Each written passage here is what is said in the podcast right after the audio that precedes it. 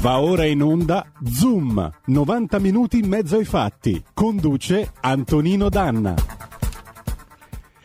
Radio RPL, bentornati in onda sulle nostre frequenze con Antonino Danna. Dopo la grande sorpresa di venerdì, era cinque anni che mancava sulla nostra emittente Matteo Salvini, è veramente una grossa sorpresa, un regalo di Natale veramente speciale. Spero che non siate cinici come quelli che dicono meno male che anche sto Natale se lo siamo levate dalle palle e io do subito i contatti per intervenire con Antonino Danna 02 66 20 35 29 oppure via WhatsApp 346 642 7756. A te la linea Antonino.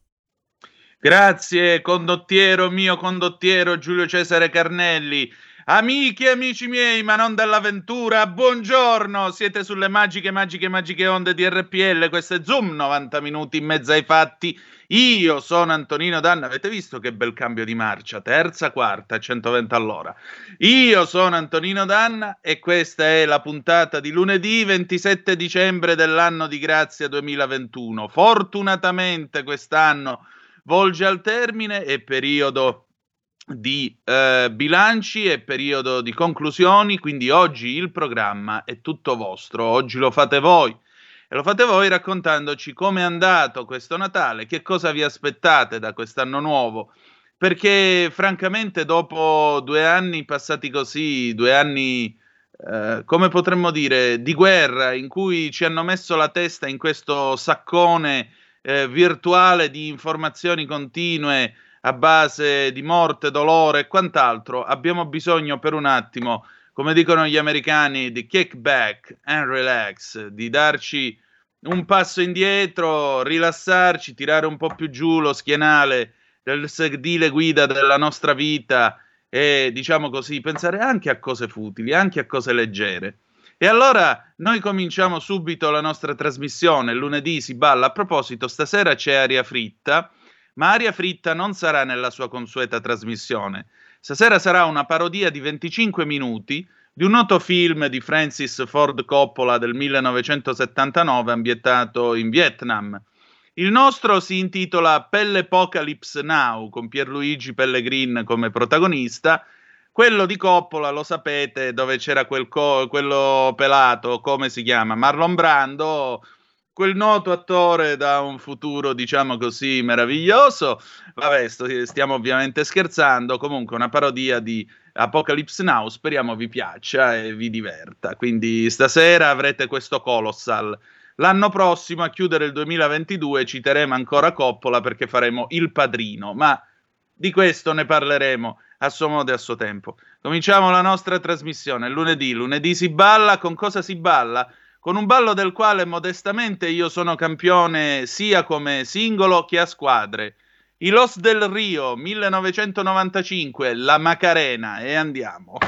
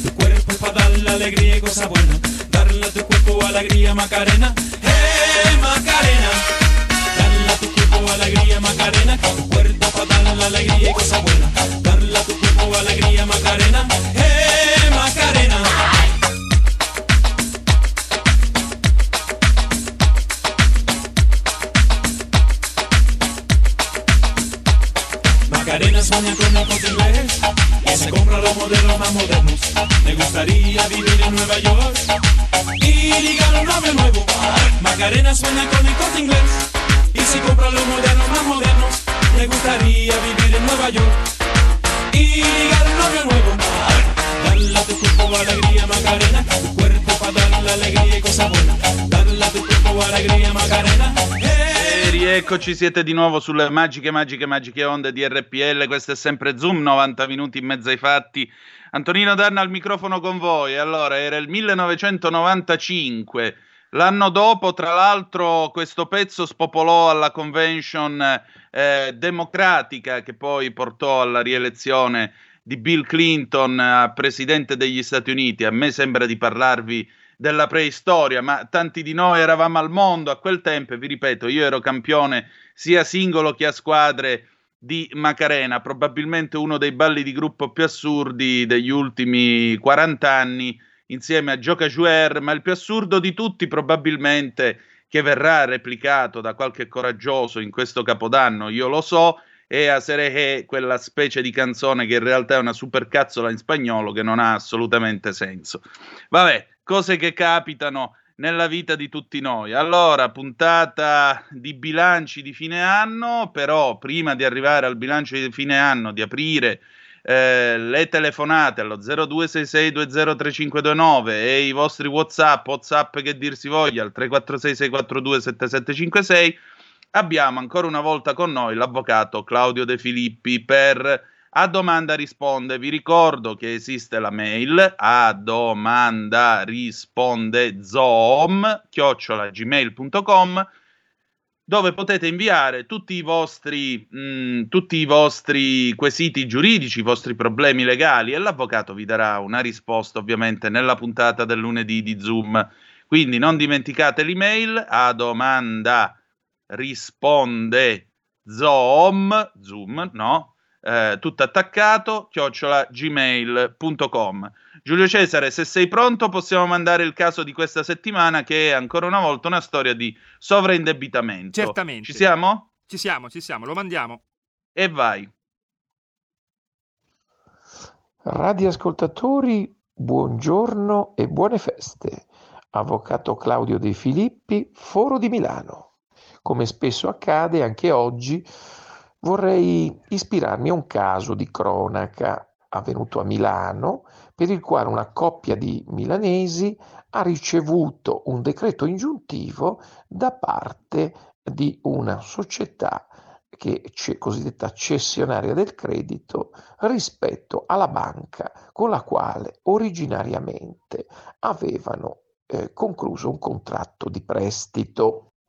Fino a qua nulla di strano, eh, sai quanti decreti ingiuntivi di cessionari che in, vengono inviati ai debitori e i debitori spesso e volentieri cercano di prendere tempo facendo una difesa semplicemente appunto diciamo defatigatoria per rinviare il pagamento, per verificare se nelle more dell'opposizione, che può durare anni, si può divenire ad una transazione, eccetera, eccetera. In questo caso, invece, la coppia milanese ottiene successo. Il Tribunale di Milano accoglie il ricorso della coppia milanese, appunto, e condanna alle spese il cessionario.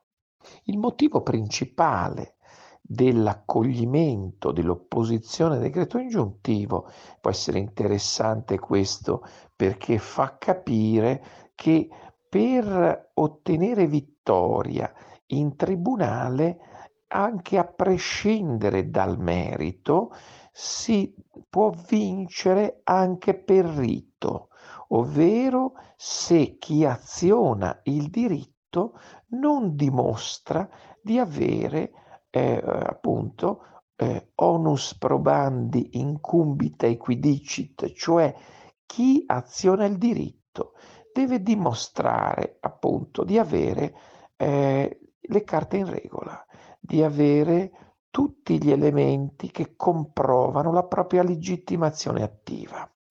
Nella fattispecie il, il Tribunale di Milano appunto ha ritenuto che queste carte in regola, almeno per quanto riguarda il primo grado, salvo impugnazioni, non ci fossero. In, es- in effetti la coppia milanese eccepisce questo caso di studio nostro, eccepisce la legittimazione attiva del cessionario. Per far capire ai radioascoltatori, perché sono termini tecnici, ma poi vanno anche un po' tradotti, spiegati, cedente è la banca con la quale è stato fatto il prestito, cessionario è la società che interviene perché acquista il credito dalla banca che aveva fatto il prestito con i debitori.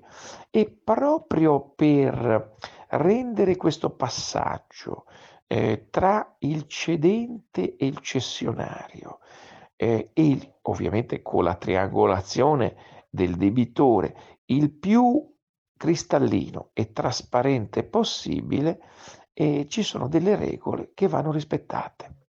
Intanto la prima regola è quella di rendere edotto il debitore del fatto che vi è una cessione del credito. Quindi il credito va ceduto con determinate metodologie, quindi o con una raccomandata con avviso di ricevimento, o con una PEC, o con una notifica, in modo che il debitore debba sapere con certezza che non è più il cedente colui a cui deve pagare, ma è il cessionario.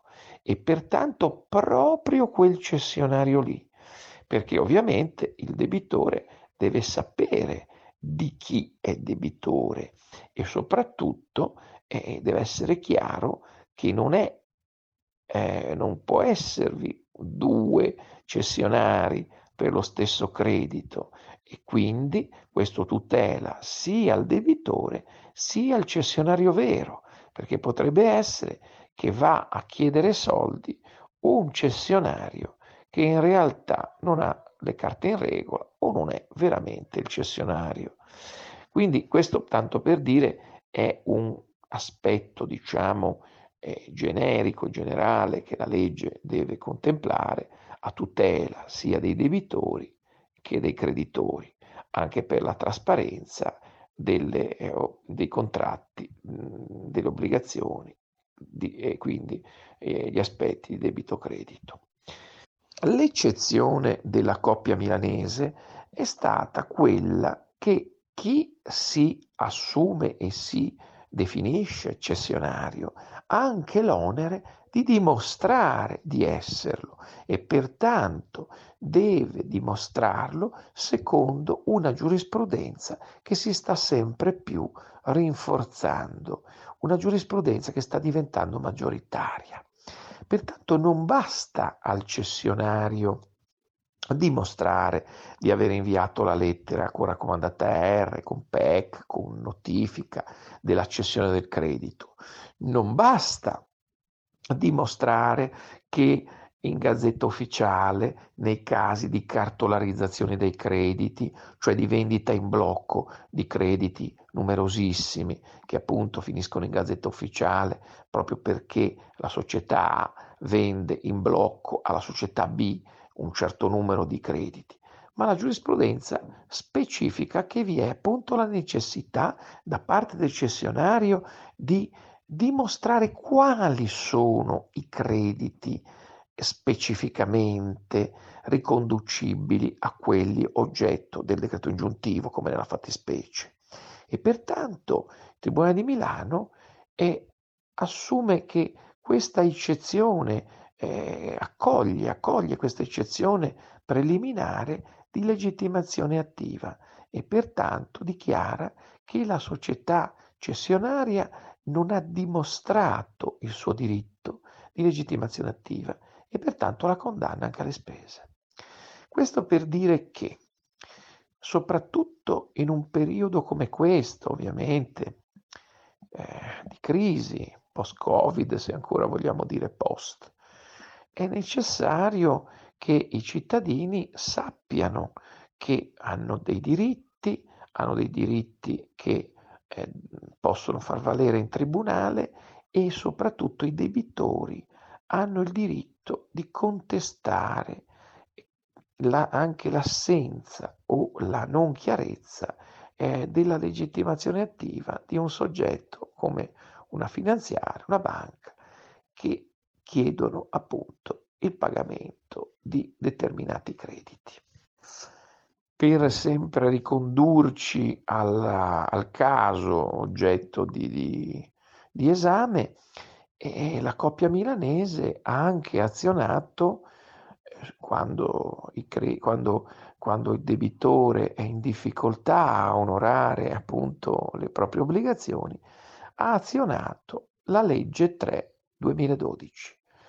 Eh, la legge 3 2012 è vista eh, anche dalle banche, ma anche dal fisco e dalle finanziarie, un po' come uno spauracchio, perché ovviamente fa pesare di più il piatto del debitore a fronte sulla stadera del piatto del creditore, perché il tribunale aiuta il debitore a intanto organizzare e gestire i propri debiti, ma nello stesso momento eventualmente anche a tagliarli.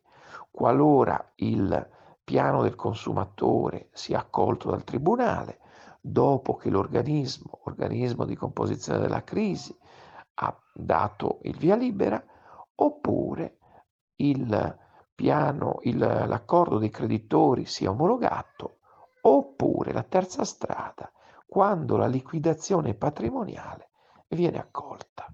Ricordo sempre che nel caso in cui si aziona il sovraindebitamento, cosiddetta legge 3 2012, che io ho denominato anche salva suicidi a una puntata delle Iene, il, il cittadino, il debitore, si trova anche psicologicamente più tutelato e soprattutto non è più solo a gestire quella massa di debiti che non sa più come fare a pagare. Ricordo sempre, in ultimo, per concludere, che la legge 3 2012 non, non fa riferimento solo al sovraindebitamento, ma all'usura e al sovraindebitamento che sono due strumenti che se utilizzati insieme, eh, caso per caso ovviamente, possono consentire al debitore di gestire al meglio tutta la vicenda e quindi consentire di concludere alle migliori condizioni possibili anche, in, anche rispetto al patrimonio dello stesso debitore.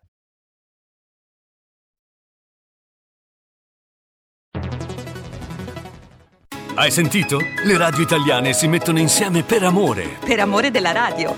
Una grande storia meritava uno straordinario futuro. Nasce l'app Radio Player Italia. 140 stazioni in una sola rete. Scegli la tua preferita e ascolta il suono perfetto del digitale. Gratis, senza registrazione, senza interruzioni. Compatibile con tutti i device. Naviga, esplora e scopri l'universo dell'audio. Ti sorprenderà. Scarica Radio Player Italia. Il futuro batte con la radio nel cuore.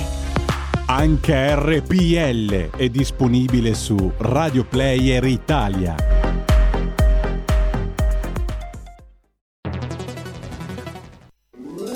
Stai ascoltando RPL. la tua voce libera, senza filtri né censura. La tua radio.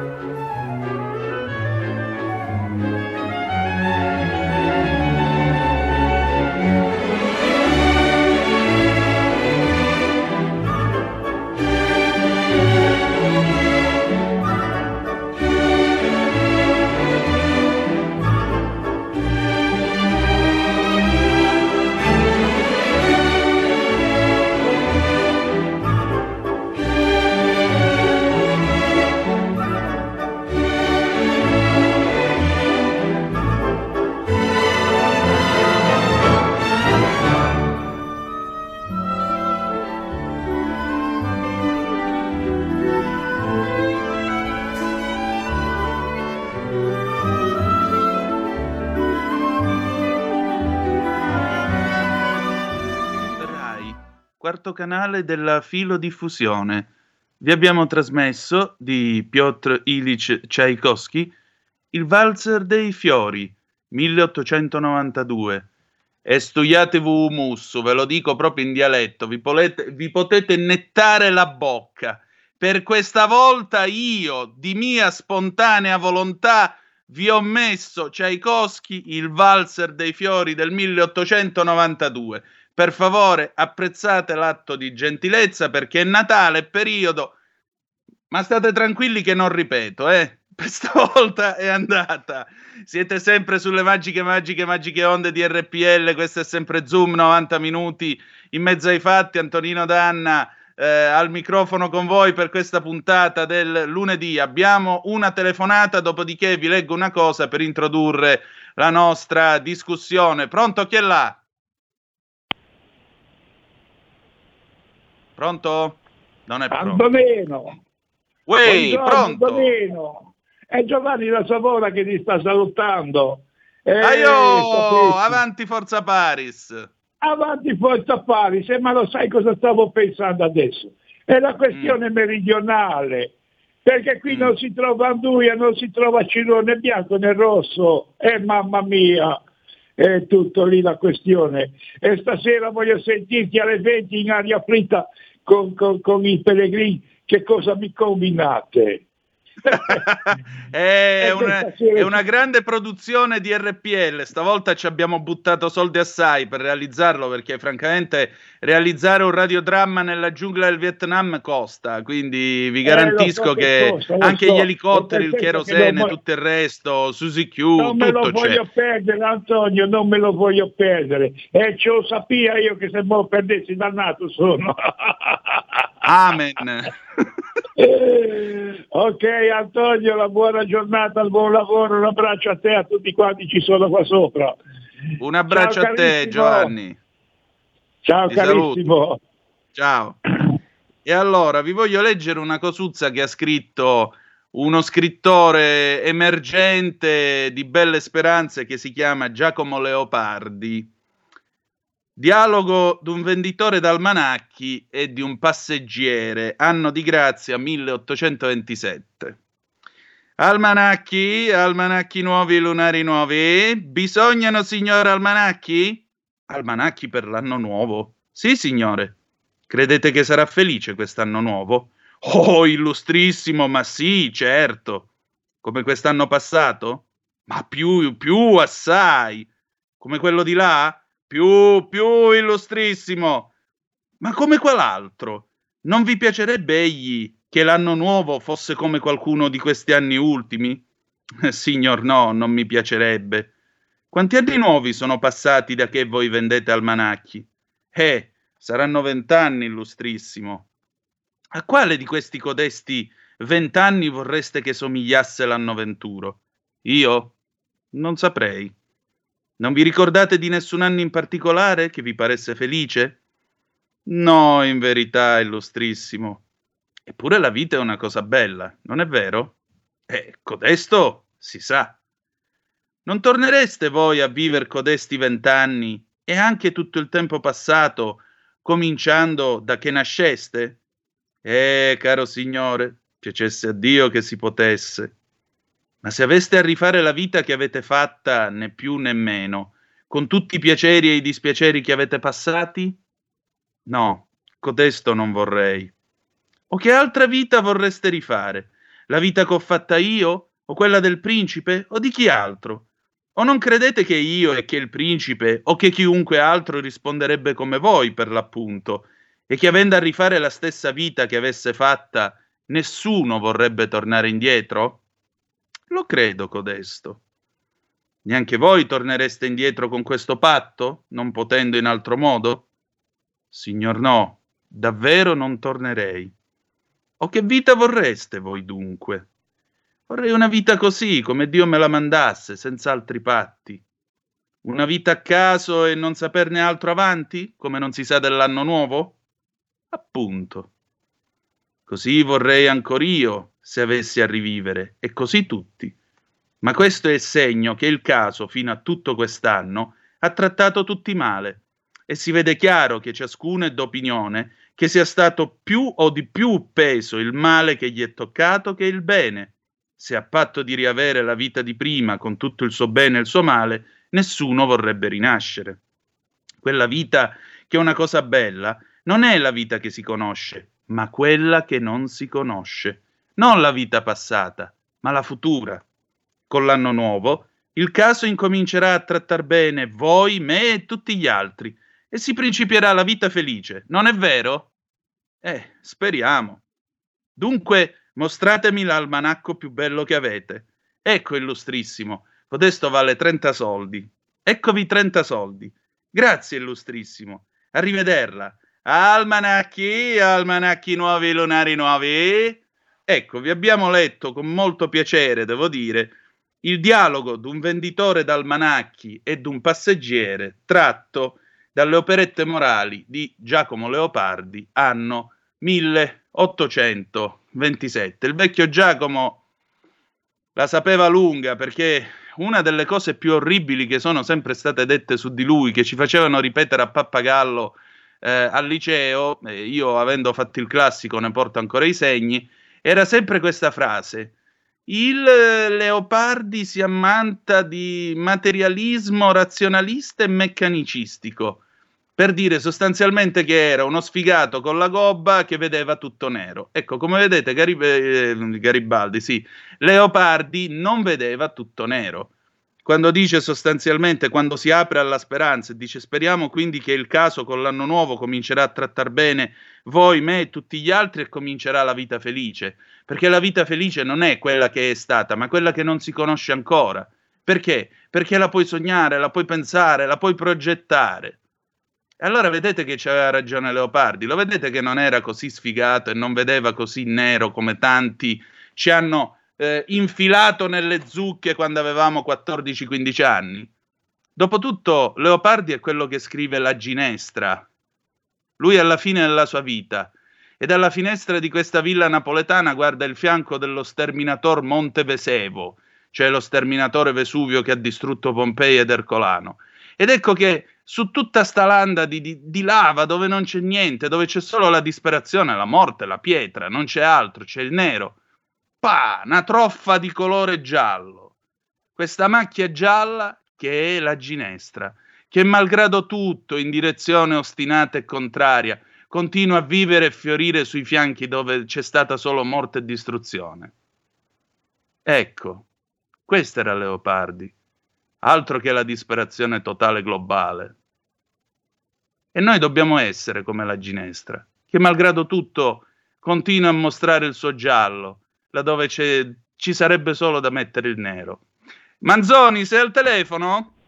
Beh, certo, eh, mi, mi tieni qua mezz'ora. Oh immenso, buongiorno, e vabbè, ma c'era Leopardi, perdona, cioè, insomma. Eh, vabbè, c'era Leopardi, gli piacciono i gattopardi. Va bene, comunque Dai, no, volevo dirti, volevo dirti, tu campione, il campione di Macarena, Sì. ti avrei fatto, campio- ti avrei fatto campione del ballo del qua qua. No, No, il ballo del qua qua onestamente non mi ha mai divertito, l'ho sempre trovato abbastanza qua. Poi un'altra Eh. cosa, un'informazione, questa è un'informazione di servizio, no, non di servizio, di così, informazione. Da ieri, anche qua, è diventato Mm. obbligatorio esibire il Green Pass, che qui si chiama certificato di vacuna, per Mm. entrare nei locali. Ok, vedi che tra Però- un paio però- di giorni... No, no, no, no, attenzione. Eh, Però non si sa quando scade, cioè non si sa quando scade. Io l'ho fatto a luglio, ma quando scade? Chi lo sa? Non lo sa, non lo sa nessuno. Ti guardano Ah. che hai fatto il certificato, punto e basta. certo. Cioè non vale sei mesi, quattro mesi, cinque mesi, tre mesi, deve rifarlo. eh, Niente, no, guarda, lei l'ha fatto, chiuso. Questa Ok. è l'informazione. Ciao. Ok, ok, immenso, grazie. Comunque ti volevo dire che tra un paio di giorni noi avremo ehm, Nico Gandolfi, il bello del fornello, in diretta con noi perché ci racconterà quello che sta succedendo in Catalogna eh, proprio con eh, il lockdown che è stato imposto dal governo catalano e tutti i problemi che ha creato, per esempio, il settore della ristorazione. Sapete che lui lavora come cuoco. Comunque, abbiamo un vocale da udire, o oh, condottiero mio condottiero? Ciao Antonino, sono Pietro. Ma mi puoi dire te una cosa di buono che ha fatto Draghi con tutto questo bel parlare che si fa di lui? oltre ad aver aumentato la luce, il gas, e immigrazione selvaggia e la finanziaria che fa proprio schifo e che se l'avesse fatta la Lega chissà che casino sarebbe successo. Anzi cominciava lo spread. E dimmene una. Non dimmi però che il PIL è a più 4 più 5 perché l'ha spiegato tante volte Borghi che se era meno 10 dovrebbe andare a, me- a più 10 a regola per essere come primi eh. ciao ma, eh, la domanda è una domanda ovviamente ficcante e ben posta. Che cosa ha fatto Draghi? Draghi sta facendo il suo percorso, percorso all'interno del quale questo partito comunque esercita la sua presenza e la sua azione il più possibile moderatrice della situazione. Questo è il fatto.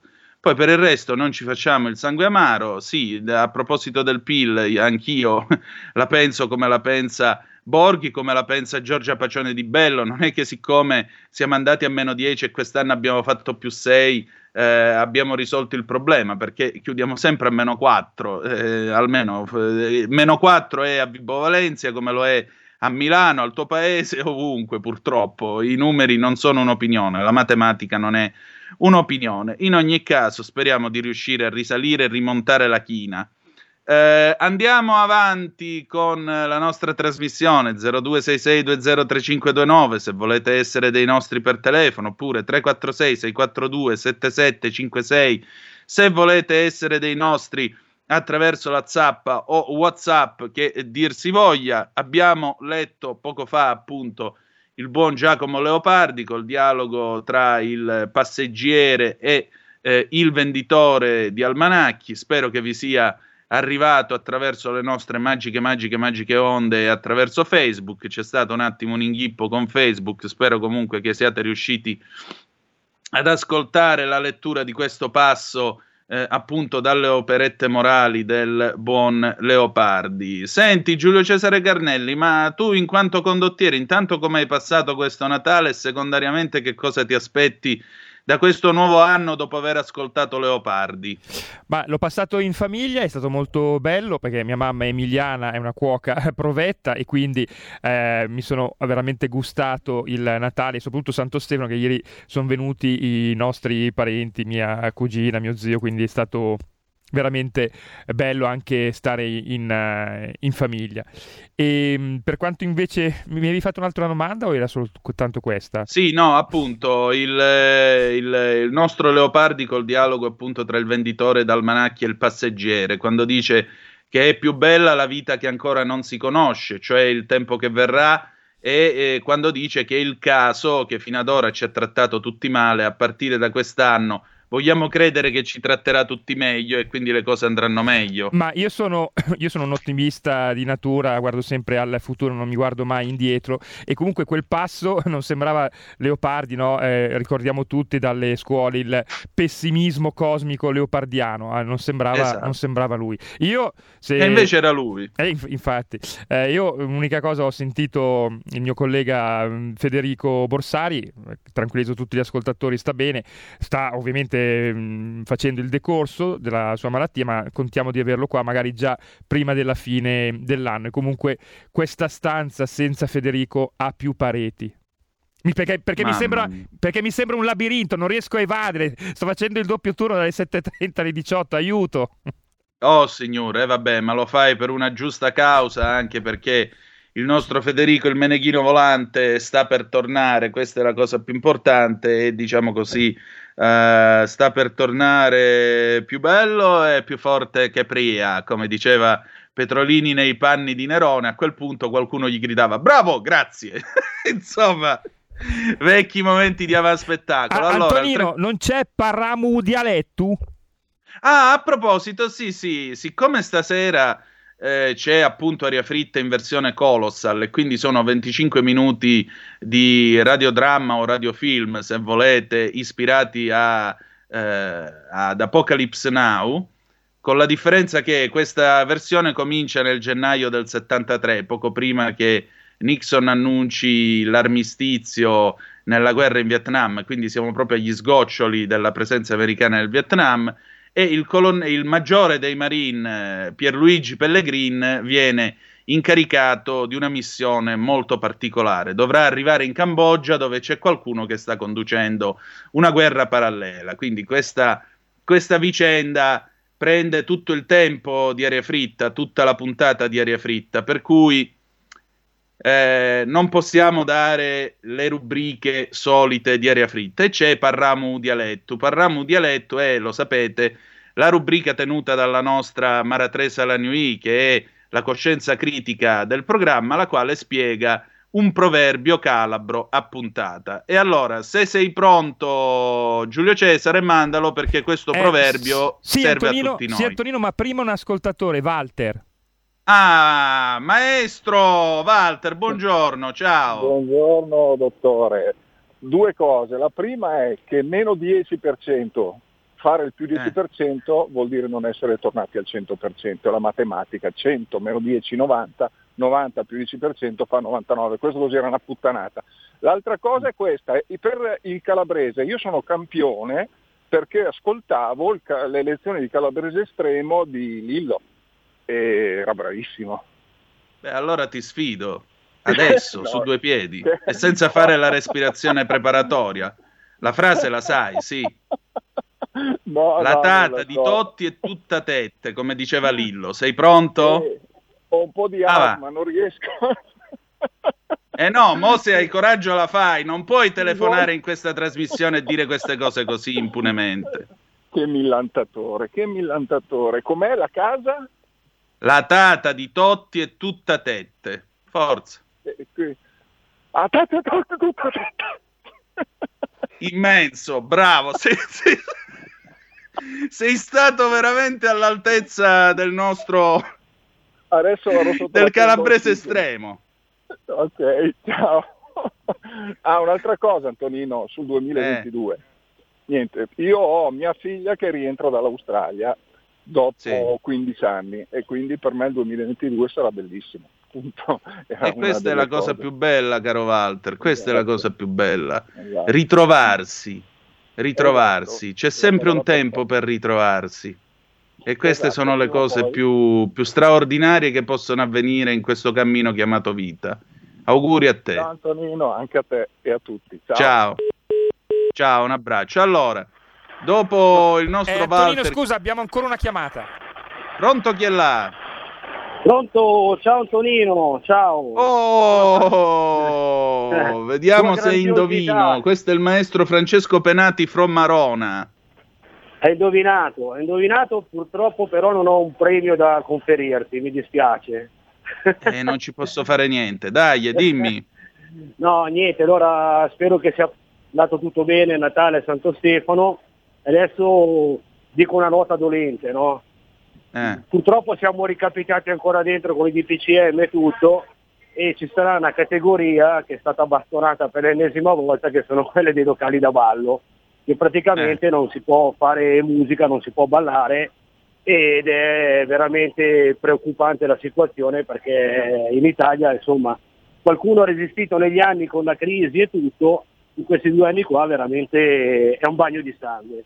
Io essendo che faccio parte un po' di questa categoria qua dei locali da ballo con la mia passione di disc jockey, voglio portare una parola di conforto a tutti i miei colleghi e tutti i colleghi e tutte le persone che hanno un'attività di questa maniera qua, di locali da ballo, discoteche e affini, che sono state puntualmente bastonate per l'ennesima volta da diciamo, il governo, il signor Draghi. No?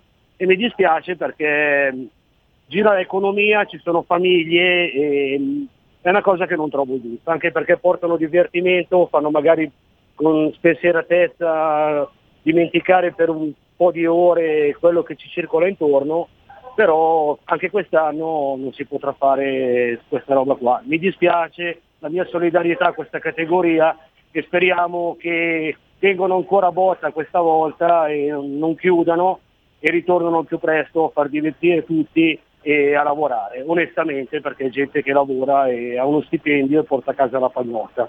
Con questo ti saluto Antonino, grazie dello spazio, ti faccio gli auguri di un buon anno e speriamo che sia migliore per tutti, me lo auguro. Ciao Antonino! Questa...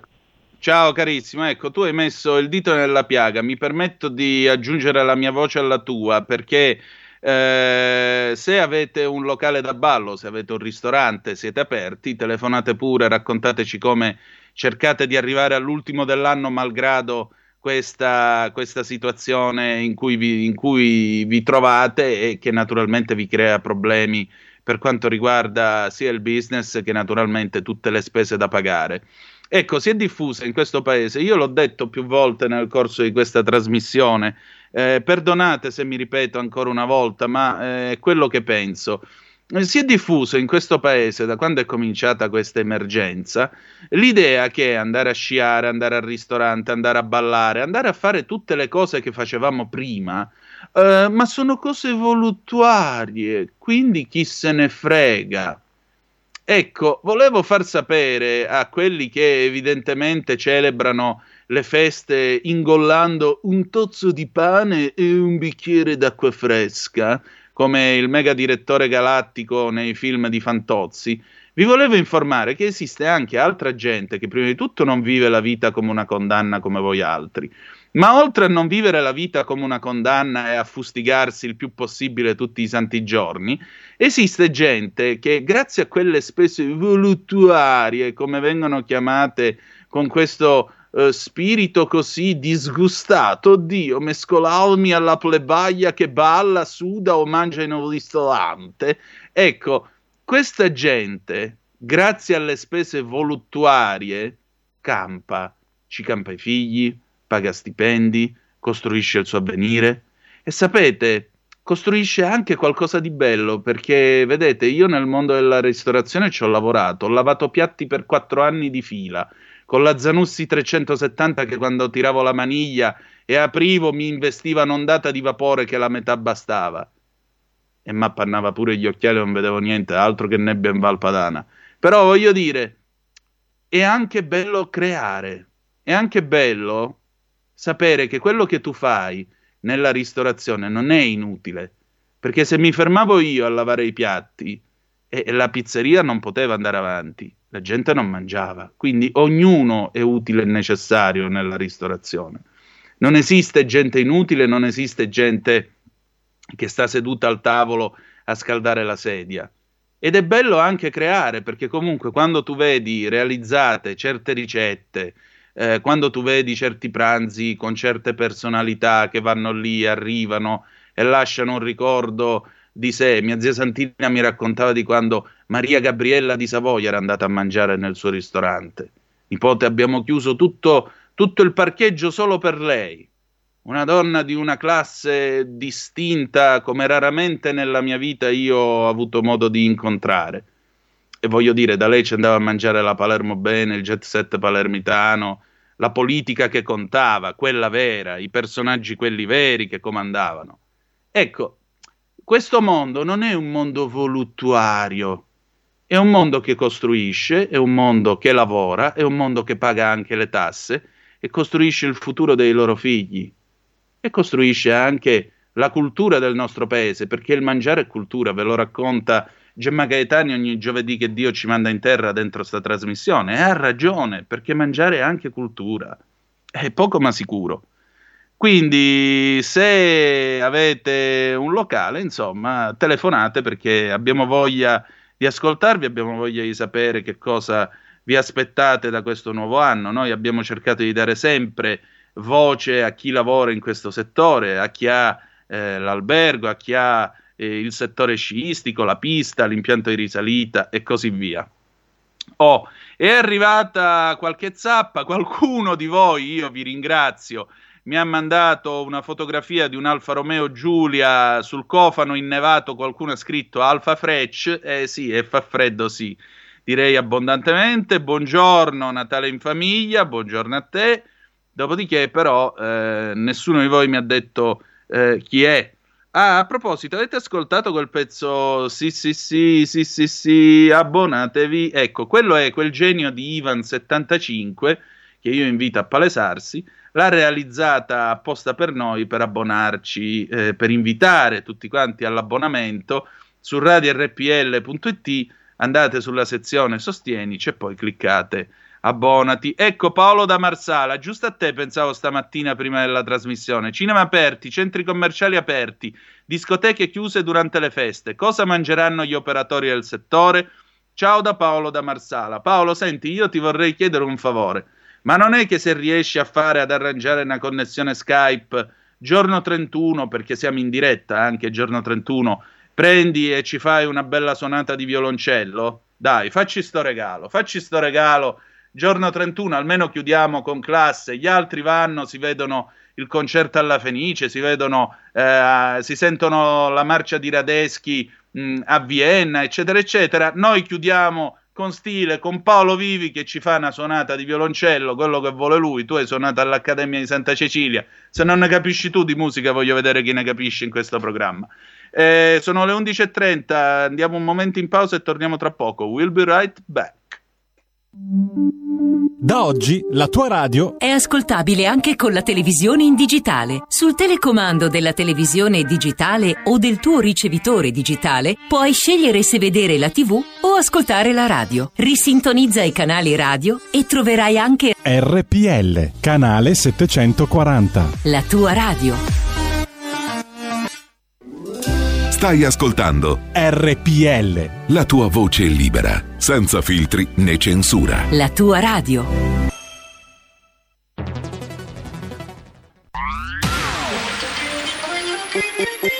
Un suono così non l'hai mai sentito, baby. Da Plus molto più di quello che credevi. Programmi, musica, multimedialità. Plus suono nuovo di alta qualità. Digital Radio. Il suono perfetto. Dub Plus. Anche RPL, la tua radio, è in Digital Radio. Porta con te ovunque RPL la tua radio. Scarica l'applicazione per smartphone o tablet dal tuo store o dal sito radiorpl.it. Cosa aspetti? Radio RPL, ridiamo la linea ad Antonino Danna per l'ultima parte del suo Zoom, 90 minuti in mezzo ai fatti. Prima di mandare l'audio Parramu dialetto, abbiamo un ascoltatore per te, Antonino. Oh, oh. pronto, chi è là? Sì, sono Graziano, chiamo da Gallarate, Varesi. Ciao ecco, Graziano, prima, Antonino, quello che è riferimento agli, agli alberghi, eccetera. Io penso che un domani anche per l'Italia tutte le bellezze che ci sono, l'ho già detto altre volte, la cultura, eh, il, l'agricoltura, tutto. Ecco, sarà, il Ministero del, del, Turismo e dell'Agricoltura dovrebbe essere i ministeri più importanti d'Italia, far conoscere nazione per nazione tutte le bellezze dell'Italia. Dovremmo avere la possibilità, non, quasi quasi, che uno deve prenotare per venire in Italia per, ve, per mangiare, per vedere tutte queste bellezze. E poi auguro a tutti eh, diciamo mm, che, una, che passi tranquillamente questo anno e che l'anno prossimo sia un anno un po' più felice, un po' meno triste e che questa pandemia diciamo rallenti di più, che la, che la gente vuol vivere, vuol vivere, vuol guardarsi in faccia, vuol parlarsi e così via. Grazie, buona giornata. Grazie Graziano, grazie del tuo eh, augurio fatto con il cuore. Mi permetterei di aggiungere un altro ministero accanto ai due che hai citato, quindi agricoltura e, eh, come si era detto, e turismo. Eh, aggiungerei anche il Ministero della Pubblica Istruzione, Università e Ricerca con quello della Salute, perché per tua norma e regola il telefono da cui chiami è stato inventato da un italiano di nome Antonio Meucci. Io ti sto parlando con un apparecchio, la radio, che è stata inventata da un signore italiano di Sasso in provincia di Bologna, dopo lui Sasso Marconi, Guglielmo Marconi. E infine vorrei ricordarvi, quando attraversate la, la pianura padana dalle parti di Caorso, dalle parti di Trino, che quella roba che vedete, che vi ricorda tanto Springfield e la centrale di Homer Simpson, sì, quelle sono centrali atomiche perché l'energia atomica è stata inventata da un signore italiano perseguitato perché ebreo di nome Enrico Fermi. Ora, eh, siccome in questo paese abbiamo sempre inventato cose nuove, grazie appunto alla genialità dell'arte d'arrangiarsi degli italiani, e abbiamo sempre avuto le istituzioni contro, perché vedete, quando Marconi presentò il brevetto della radio al eh, governo italiano, al Ministero delle Poste e Comunicazioni e chiese un finanziamento, il Ministero delle Poste e Comunicazioni rispose dicendo che il buon Marconi poteva andare a pigliarsi il finanziamento alla Lungara. La Lungara era il manicomio criminale di Roma. Gli inglesi invece, che non erano stupidi e che sono inglesi appunto, capirono le potenzialità del telegrafo senza fili brevettato da Marconi e gli diedero i soldi e nacque la radio. Così è la vita. E penso a tanti di quei cervelli che se ne sono dovuti scappare da questo paese, perché in questo paese sarebbero finiti soltanto a fare i portaborse di qualcuno. Marco da Mantova, pronto? Carissimo Antonino, ciao. Buongiorno hai, a te. E allora? tu hai parlato di uno strumento al quale io sono legato perché ha rappresentato vent'anni della mia vita, la radio. Quale? La radio. Ah. Io ho fatto lo speaker per vent'anni, ho lavorato nei locali, quindi io be- so benissimo cosa vuol dire fare la radio e so benissimo cosa vuol dire fare la discoteca. Hai parlato di uno strumento che eh, si è fatto di tutto per distruggere nella sua libertà, perché la radio negli anni 70, quando io ero bimbo, e avevo, abitavo nel Milanese, l'ho vista nascere proprio a 100 metri dalla mia scuola elementare. Le radio erano le radio libere, si chiamavano così negli anni 70 ed erano fatte con due giradischi, un mixer, che i mixer di allora erano abbastanza voluminosi, e un bobinone, si chiamano i master, i Revox, gli Akai, i Pioneer, eccetera, e, ma non era di questo che volevo parlare, semplicemente io vorrei, certo, gli auspici di un anno migliore di questo li vogliamo tutti e credo che non sarà difficile, almeno spero, perché peggio del 2020 c'è stato soltanto il 2000 e del 2021 c'è stato soltanto il 2020. Eh, Però dire. se la gente non riesce a capire che c'è un manipolo di persone, e non stiamo parlando di complottismo, che vuole cambiare il mondo, riducendo, anzi riportando la popolazione a 200 anni fa per i propri sporchi affaracci, non, non, non, non riusciamo a fare niente. Allora tu parlavi di centrali atomiche, quando l'Italia le aveva le abbiamo fatte chiudere per colpa di Chernobyl ed ora le stanno richiudendo in Germania tu lo sai che stanno chiudendo le centrali atomiche, ne hanno chiuse quest'anno, ne vogliono chiudere altre l'anno prossimo, perché la Germania si è messa in testa di andare ad eolico e a solare. Ma peccato che quando non c'è il vento, le pale non girano e tu non riesci nemmeno ad immagazzinare l'energia che ricevi, che ricevi dal sole e quindi la perdi il giorno dopo. No, in quel perdi. caso gira qualcos'altro quando non c'è vento. Ecco, e la cosa peggiore è che adesso noi continuiamo a rompere i maroni alla Russia, perdonami il, il francesismo, ma la Russia basta che chiuda, basta che chiuda i gasdotti che passano attraverso la Polonia, che passano attraverso l'Ucraina, che passano attraverso la Bielorussia o la Finlandia, e ciao a tutti al gas, perché la Germania non vuole omologare, per la follia verde che c'è a Berlino, non vuole omologare il gasdotto Nord Stream 2 che ha già, che ha già praticamente completato.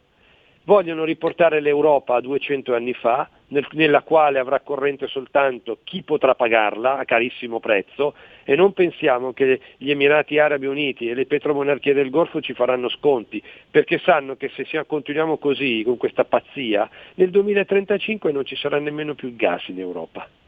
Se ci allora secondo te io perché ogni volta eh, come un disco rotto vi parlo di una politica araba e mediterranea che l'Italia non ha e si deve riprendere. Ma Secondo te perché? Per... Lo sai chi è che ha messo il pane in tavola a casa mia per quasi 30 anni? L'ENI, l'ente nazionale idrocarburi, perché mio padre era un funzionario dell'ENI e negli anni 80 quel pane veniva messo dalle missioni che lui faceva in Egitto perché Bettino Craxi, Bettino Craxi con la sua villa da Hammamet. Poi possiamo discutere di quello che ha fatto, per carità, però aveva dato a questo paese, aveva mantenuto questo paese nel solco di una politica araba e mediterranea che era stata inaugurata da un signore di nome Aldo Moro e proseguita poi da un altro signore con la gobba che si chiamava Giulio Andreotti e che era, guarda caso, il ministro degli esteri del governo Craxi.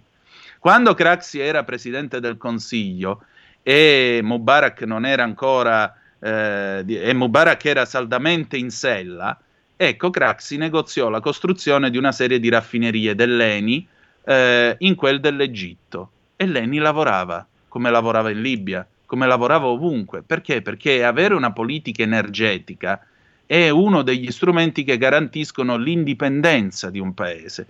E questo non lo sapeva Craxi, lo sapeva prima ancora un altro signore che oggi porterebbero in carcere come corruttore e ladro e non era né corruttore né ladro e che tratterebbero come un pazzo furioso. E quel signore lì, che invece era un galantuomo ed era un gigante, si chiamava Enrico Mattei.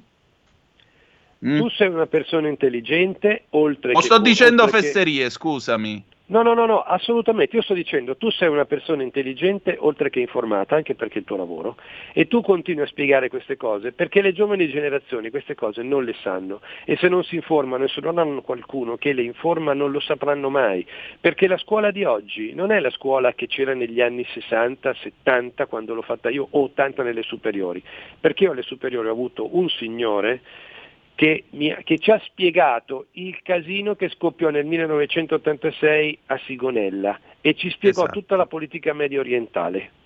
Eh. Quindi l'Italia che faceva schifo, perché ci hanno fatto vedere l'Italia pre-1992, quindi la Prima Repubblica era un'Italia che faceva schifo, probabilmente in parte faceva schifo, però era controllata, era governata da una classe dirigente capace, che poi magari si è fatta pure gli affaracci propri, però faceva anche lavorare gli italiani.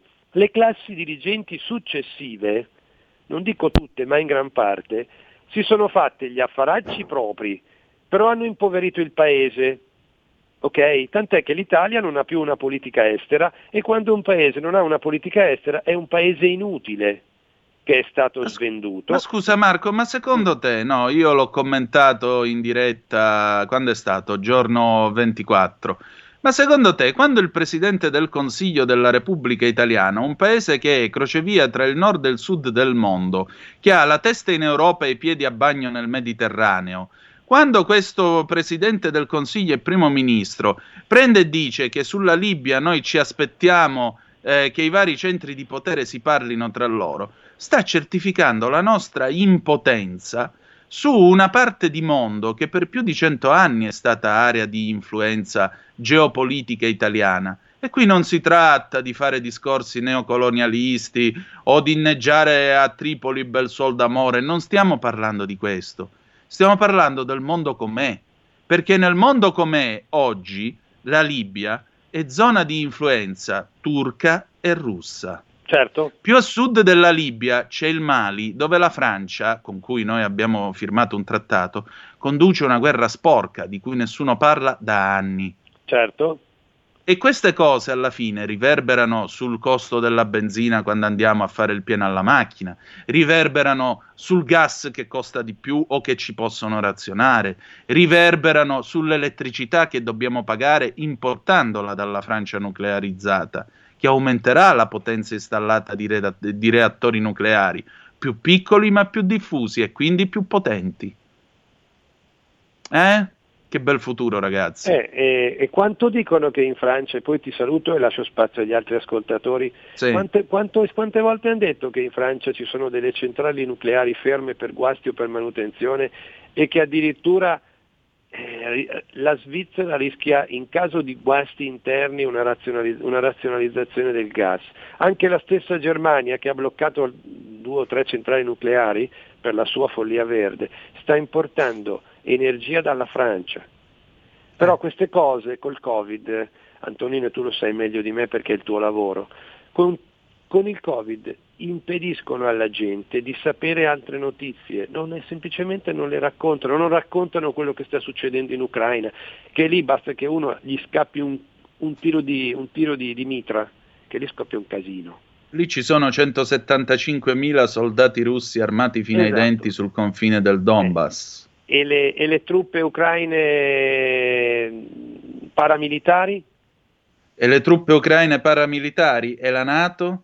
Anche e questo quello. presidente rimbambito degli Stati Uniti d'America che si fa sfottere in diretta telefonica come un Jimmy Carter qualunque, uno che si è venduto completamente eh, e ha messo completamente da parte la, la, la potenza americana e la primazia nel mondo? America purtroppo è un impero in fase discendente, spiace dirlo, ma è così. Guarda, ti, dico così. l'ultima, ti dico l'ultima, poi chiudo. Eh, Mm. Mi spero di sbagliarmi, ma con quel casino che c'è negli Stati Uniti riguardo anche al Black Lives Matter, io non vorrei Sì. che gli Stati Uniti entro dieci anni si spaccassero in due. Non tra bianchi e neri, ma semplicemente tra stati politicamente eh, repubblicani e stati democratici, perché anche lì la politica non riesce più a parlarsi. Cioè è una contrapposizione. Ma è già durissima. avvenuto, Marco, perché ti ricordi quando è venuto il professor Curini? Sì. Quando è stato? Verso maggio-giugno. Lo dobbiamo Mhm. richiamare il professor Curini, che Esatto, è, uno, un è uno che va ascoltato. Certo. Il professor Curini, ti ricordi, venne da me e, e ci ha detto questa cosa qua. Dice, io due anni fa sono andato eh, in, in America, eh, la sera ospite di una famiglia dove sono tutti democratici dichiarati, si conversava, a un certo punto questa qua pigliò la, la- la padrona di casa e mi disse, ah no, noi amici repubblicani non ne abbiamo per principio. E il settarismo, l'America si è già divisa con questo settarismo. E la stessa cosa sta succedendo qui da noi in Italia, grazie ai social che ci hanno reso delle monade impazzite. Tu non la pensi come me, basta ammaccare un pulsante, io non ho più che a, fa- a che fare con te. Tu non la pensi come me, io con te non ci parlo. Eh, ma il futuro si costruisce col dialogo, si chiama Parlamento proprio perché ci si parla e si costruisce assieme. Ma se qua il discorso è io so io e voi non siete, eccetera, eccetera, come dice il marchese del Grillo citando Giuseppe Gioacchino Belli, non andiamo da nessuna parte, amico mio. E sarà la fine anche per questo paese. Ti Sarà la fine Antonino. dell'Occidente. Ti lascio, ti lascio al tuo programma. Grazie. Grazie, presto. un abbraccio a te. E allora, Antonino, scusa, abbiamo ancora una chiamata, poi manderemo il, il tuo contributo. sì, perché se no se ne parla ad aria fritta dell'anno prossimo. Pronto? Chi è là? Eh, sono Dante da Vigevano. Oh, Devo buongiorno fare- Dante, sarò- benvenuto. Sarò rapidissimo. Dante è importante quest'anno, 700 anni che sono morto. Allora, due piccole precisazioni a lei simpatico e bravo Antonino Danna. Non è necessario mar- maramaldeggiare su un fascismo stramorto da più di 70 anni. Fermi andò in America non perché era ebreo, che non lo era, era ebrea la moglie e nessuno in Italia lo avrebbe mai perseguitato dato il suo valore di scienziato. Andò in America perché gli conveniva economicamente, esattamente come i giovani universitari di oggi se ne vanno laureati all'estero per guadagnare di più. Prima precisazione. Seconda, Mattei. Mattei è stato senz'altro un uomo di grande valore, però beatificarlo è un po' troppo ed è vero che la corruzione dell'Italia repubblicana nasce con Mattei. Io ho qualche anno più di lei, una trentina di più, e mi ricordo bene le cose quando Mattei diceva io i partiti li pago come i taxi, quando ne ho bisogno gli allungo un po' di soldi, che tra l'altro non erano soldi suoi ma soldi dello Stato. E, e ad esempio fondare il, il giorno eh, progenitore di Repubblica che costava 3 miliardi di lire di allora perché era in secca perdita. Eh, Non, è- non era proprio una cosa estremamente virtuosa. Poi Mattei era indubbiamente bravo, ma negare che la corruzione sia nata proprio da quell'ambiente, cioè l'abitudine di pagare i partiti perché facessero, de- appoggiassero determinate politiche, è un errore. Chiedo scusa di queste precisazioni, ma mi urgeva di farle. Prego, eh, allora, eh, per quanto riguarda la figura di Enrico Fermi, francamente trasformare Enrico Fermi come una specie di ingrato che alla fine ha deciso di lasciare l'istituto di via Panisperna per andarsene a prendere più soldi in America, beh, mi sembra un pochettino riduttivo. Come lei ha ricordato, appunto, eh, aveva la moglie eh, ebraica, appunto, la moglie era di origine ebraica e come tale eh, si sarebbe trovato la moglie perseguitata. Io vorrei ricordare che un altro ragazzo di via Panisperna, che aveva probabilmente previsto il lampo atomico ben prima di Enrico Fermi, con cui comunque faceva delle gare a chi risolveva prima teoremi, equazioni e quant'altro, si chiamava Ettore Majorana ed Ettore Majorana misteriosamente sparì. O meglio, decise di sparire e di scomparire. Quindi mm, non, credo, non credo che comunque i fisici di via Panisperna eh, sarebbero rimasti liberi di agire o di svolgere le loro ricerche eh, sotto, sotto, il regime fascista, a maggior ragione fermi con la moglie ebrea. Seconda cosa, per quanto riguarda Enrico Mattei, Enrico Mattei che è stato ricordato anche dal presidente Mattarella come appunto una figura di patriota, come una figura eminente del nostro paese, sì è vero, era un corruttore, precisamente come diceva, uh, come diceva Indro Montanelli, era corruttore incorruttibile. Corruttore incorruttibile. Però è altrettanto vero che non è che è stato lui quello che ha infettato questo paese con la corruzione e quant'altro. Ora, eh, porre in Enrico Mattei l'origine dei mali dell'Italia primo repubblicana mi sembra un po' ingeneroso, anche perché è vero, sì, lui pagava i partiti, faceva la corsa, pagava il tassì e scendeva. Però è altrettanto vero che era un petroliere senza petrolio.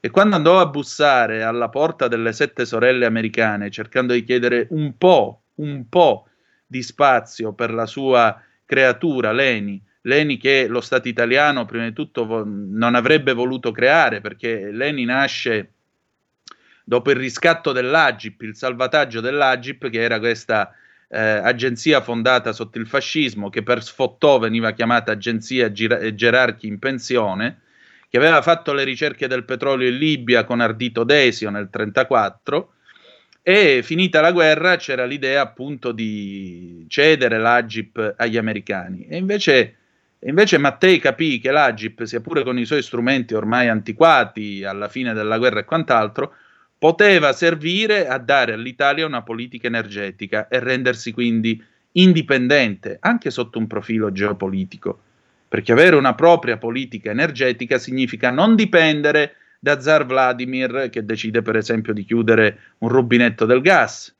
o significa non dipendere da qualcuno in Libia che decide di chiudere un rubinetto del gas. Se tu hai più fonti di approvvigionamento, bene o male riesci a gestire la situazione o succhiare per esempio il gas dal fondo dell'Adriatico, come fa la Croazia, mentre invece di qua no triv e quindi non bisogna trivellare, però c'è un giacimento di gas che la metà basta. Questa è la politica che si fa anche sugli idrocarburi. Che Mattei corrompesse la gente per garantire comunque a questo paese un'indipendenza energetica, che era quello che ha permesso il boom economico, scegliete voi la differenza tra costi e benefici, scegliete voi. Io preferirei tenermi Mattei. Allora, eh, canzone finale dopo di noi sarà appunto eh, Benny King, Stand By Me. Noi chiudiamo qui la nostra trasmissione. Eh, parliamo dialetto, la diamo domani perché ahimè il tempo è scaduto. Grazie per essere stati con noi. Sono molto contento di questa puntata che è stata così partecipata e sentita. Noi ci ritroviamo domani alle 10.35 trattabili, sempre sulle magiche, magiche, magiche onde di RPL. Domani parleremo di giustizia, quindi sarà una puntata che credo vi piacerà e vi interesserà. Grazie per essere stati ancora una volta con noi e ricordate che the best Yet to come, il meglio deve ancora venire. Vi ha parlato Antonino Danna. Buongiorno. Avete ascoltato Zoom, 90 minuti in mezzo ai fatti.